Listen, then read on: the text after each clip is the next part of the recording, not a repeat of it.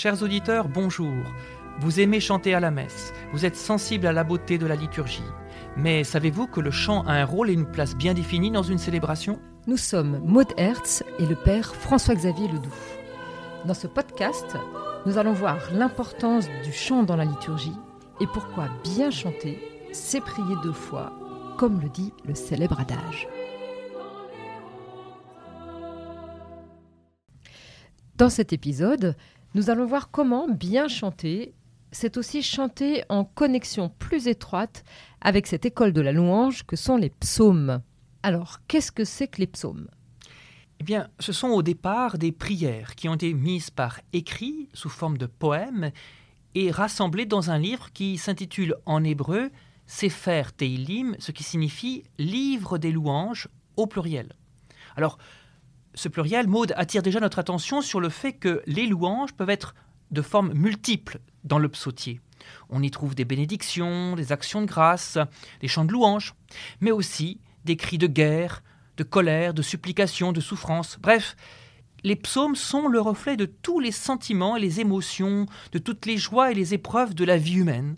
C'est en ce sens qu'ils sont une véritable école de la louange quand on entend louange, on a quand même une idée précise aujourd'hui.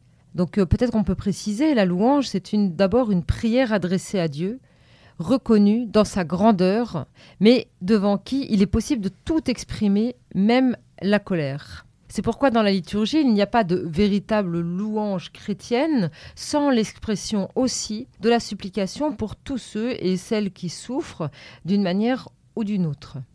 Nos chants sont donc appelés à prendre et à suivre pour modèle les psaumes. C'est ce qui explique leur utilisation par l'Église à travers les siècles. Oui, car non seulement ces psaumes nous établissent dans une proximité concrète avec notre humanité, mais ils nous mettent ainsi en connexion étroite avec une juste expression de la prière à Dieu. Ils sont les premiers à établir notre contact avec Dieu. Par ailleurs, il nous relie aussi à tous ceux et celles qui nous ont précédés dans la foi, depuis l'Ancien Testament, en passant par le Christ qui a lui-même chanté ses psaumes, et les premiers disciples. Après avoir chanté les psaumes, ils sortirent pour aller au mont des Oliviers, nous dit l'évangéliste Saint Matthieu. Ces psaumes ce sont les psaumes du Hallel, les psaumes 113-118, hein, dont la récitation achevait le repas pascal. Il nous relie d'ailleurs même directement au Christ, puisque dès les évangiles, certains versets qui y sont cités forment comme une prophétie de sa mort et de sa résurrection. Par exemple, le psaume 21. Ils lui ont transpercé tous les os. Et les évangélistes mettent dans la bouche de Jésus sur la croix des versets de ce psaume. Mon Dieu, mon Dieu, pourquoi m'as-tu abandonné? Ça c'est dans Marc 15 attestant à quel point ils imprégnaient sa vie. Oui, et ce psaume 21 annonce même aussi le triomphe du Christ. Tu m'as répondu, et je proclamerai ton nom devant mes frères. Le Christ lui-même dira aux disciples d'Emmaüs, après sa résurrection, Ne fallait-il pas que s'accomplisse tout ce qui a été écrit de moi dans la loi de Moïse, les prophètes et les psaumes?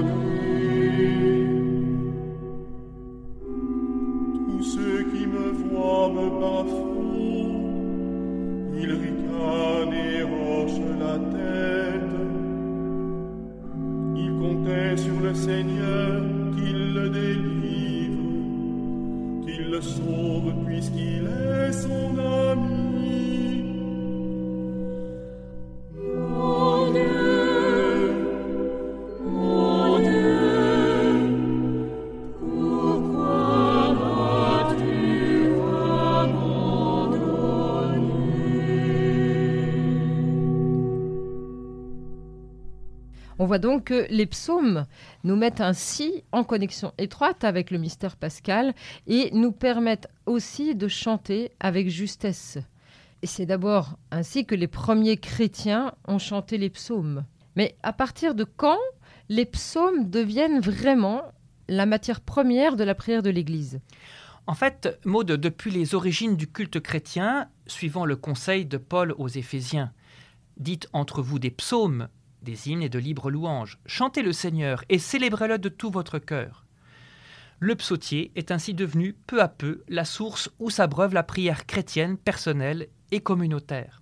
Et dès le IVe siècle environ, on peut dire que les psaumes font partie intégrante de la prière officielle de l'Église. Ainsi, Saint Hilaire de Poitiers, qui était évêque, écrivait Le psautier est comme le corps du Christ par lequel le Saint-Esprit parle et chante.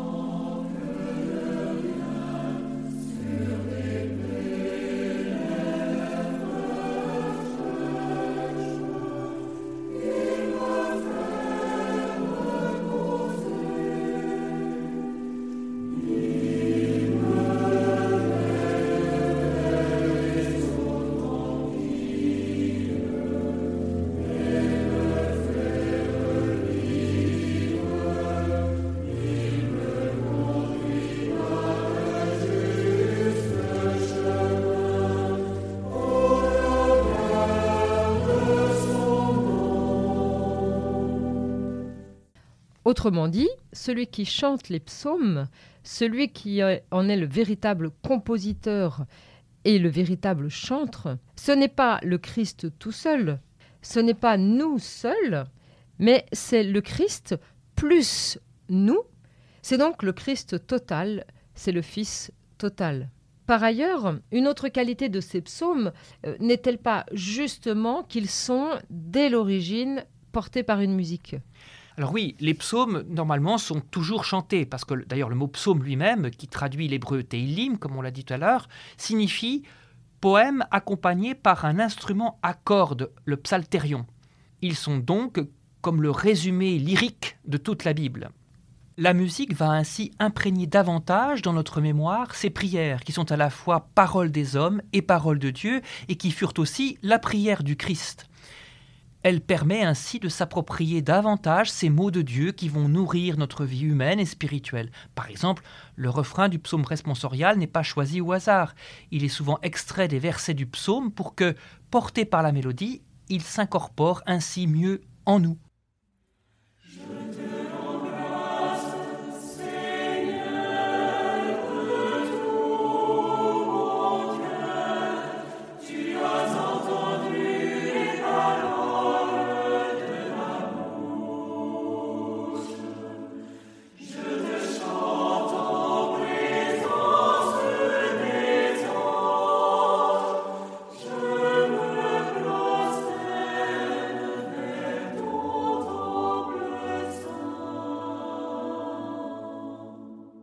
Nous avons vu que le chant des psaumes nous apprend à faire monter devant Dieu une juste louange, c'est-à-dire une louange articulée avec la supplication qui monte du cœur des hommes devant Dieu, dans le Christ et par l'Esprit. Il nous met ainsi toujours en connexion étroite avec l'admiration et la joie qui prévalent sur la crainte inspirée par le mal sous toutes ses formes. C'est pourquoi, en toutes circonstances, la louange des psaumes ne cesse jamais de porter et d'être portée par ce dynamisme profond de l'espérance en Dieu. Cette espérance est fondée elle-même sur la mémoire des merveilles du Seigneur, éprouvée dans l'expérience du salut.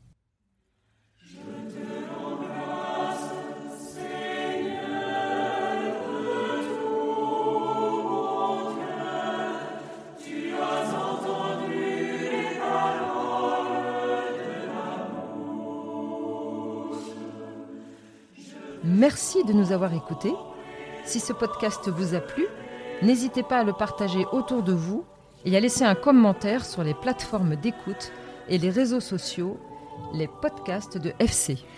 Il a été réalisé par Famille Chrétienne en partenariat avec Ecclesia Cantique, association destinée aux jeunes de 18 à 35 ans, et par Ancoli, l'association nationale des chanteurs et chorales liturgiques. Ces deux associations soutiennent la qualité du chant liturgique et la beauté des célébrations dans nos diocèses, paroisses et mouvements d'église.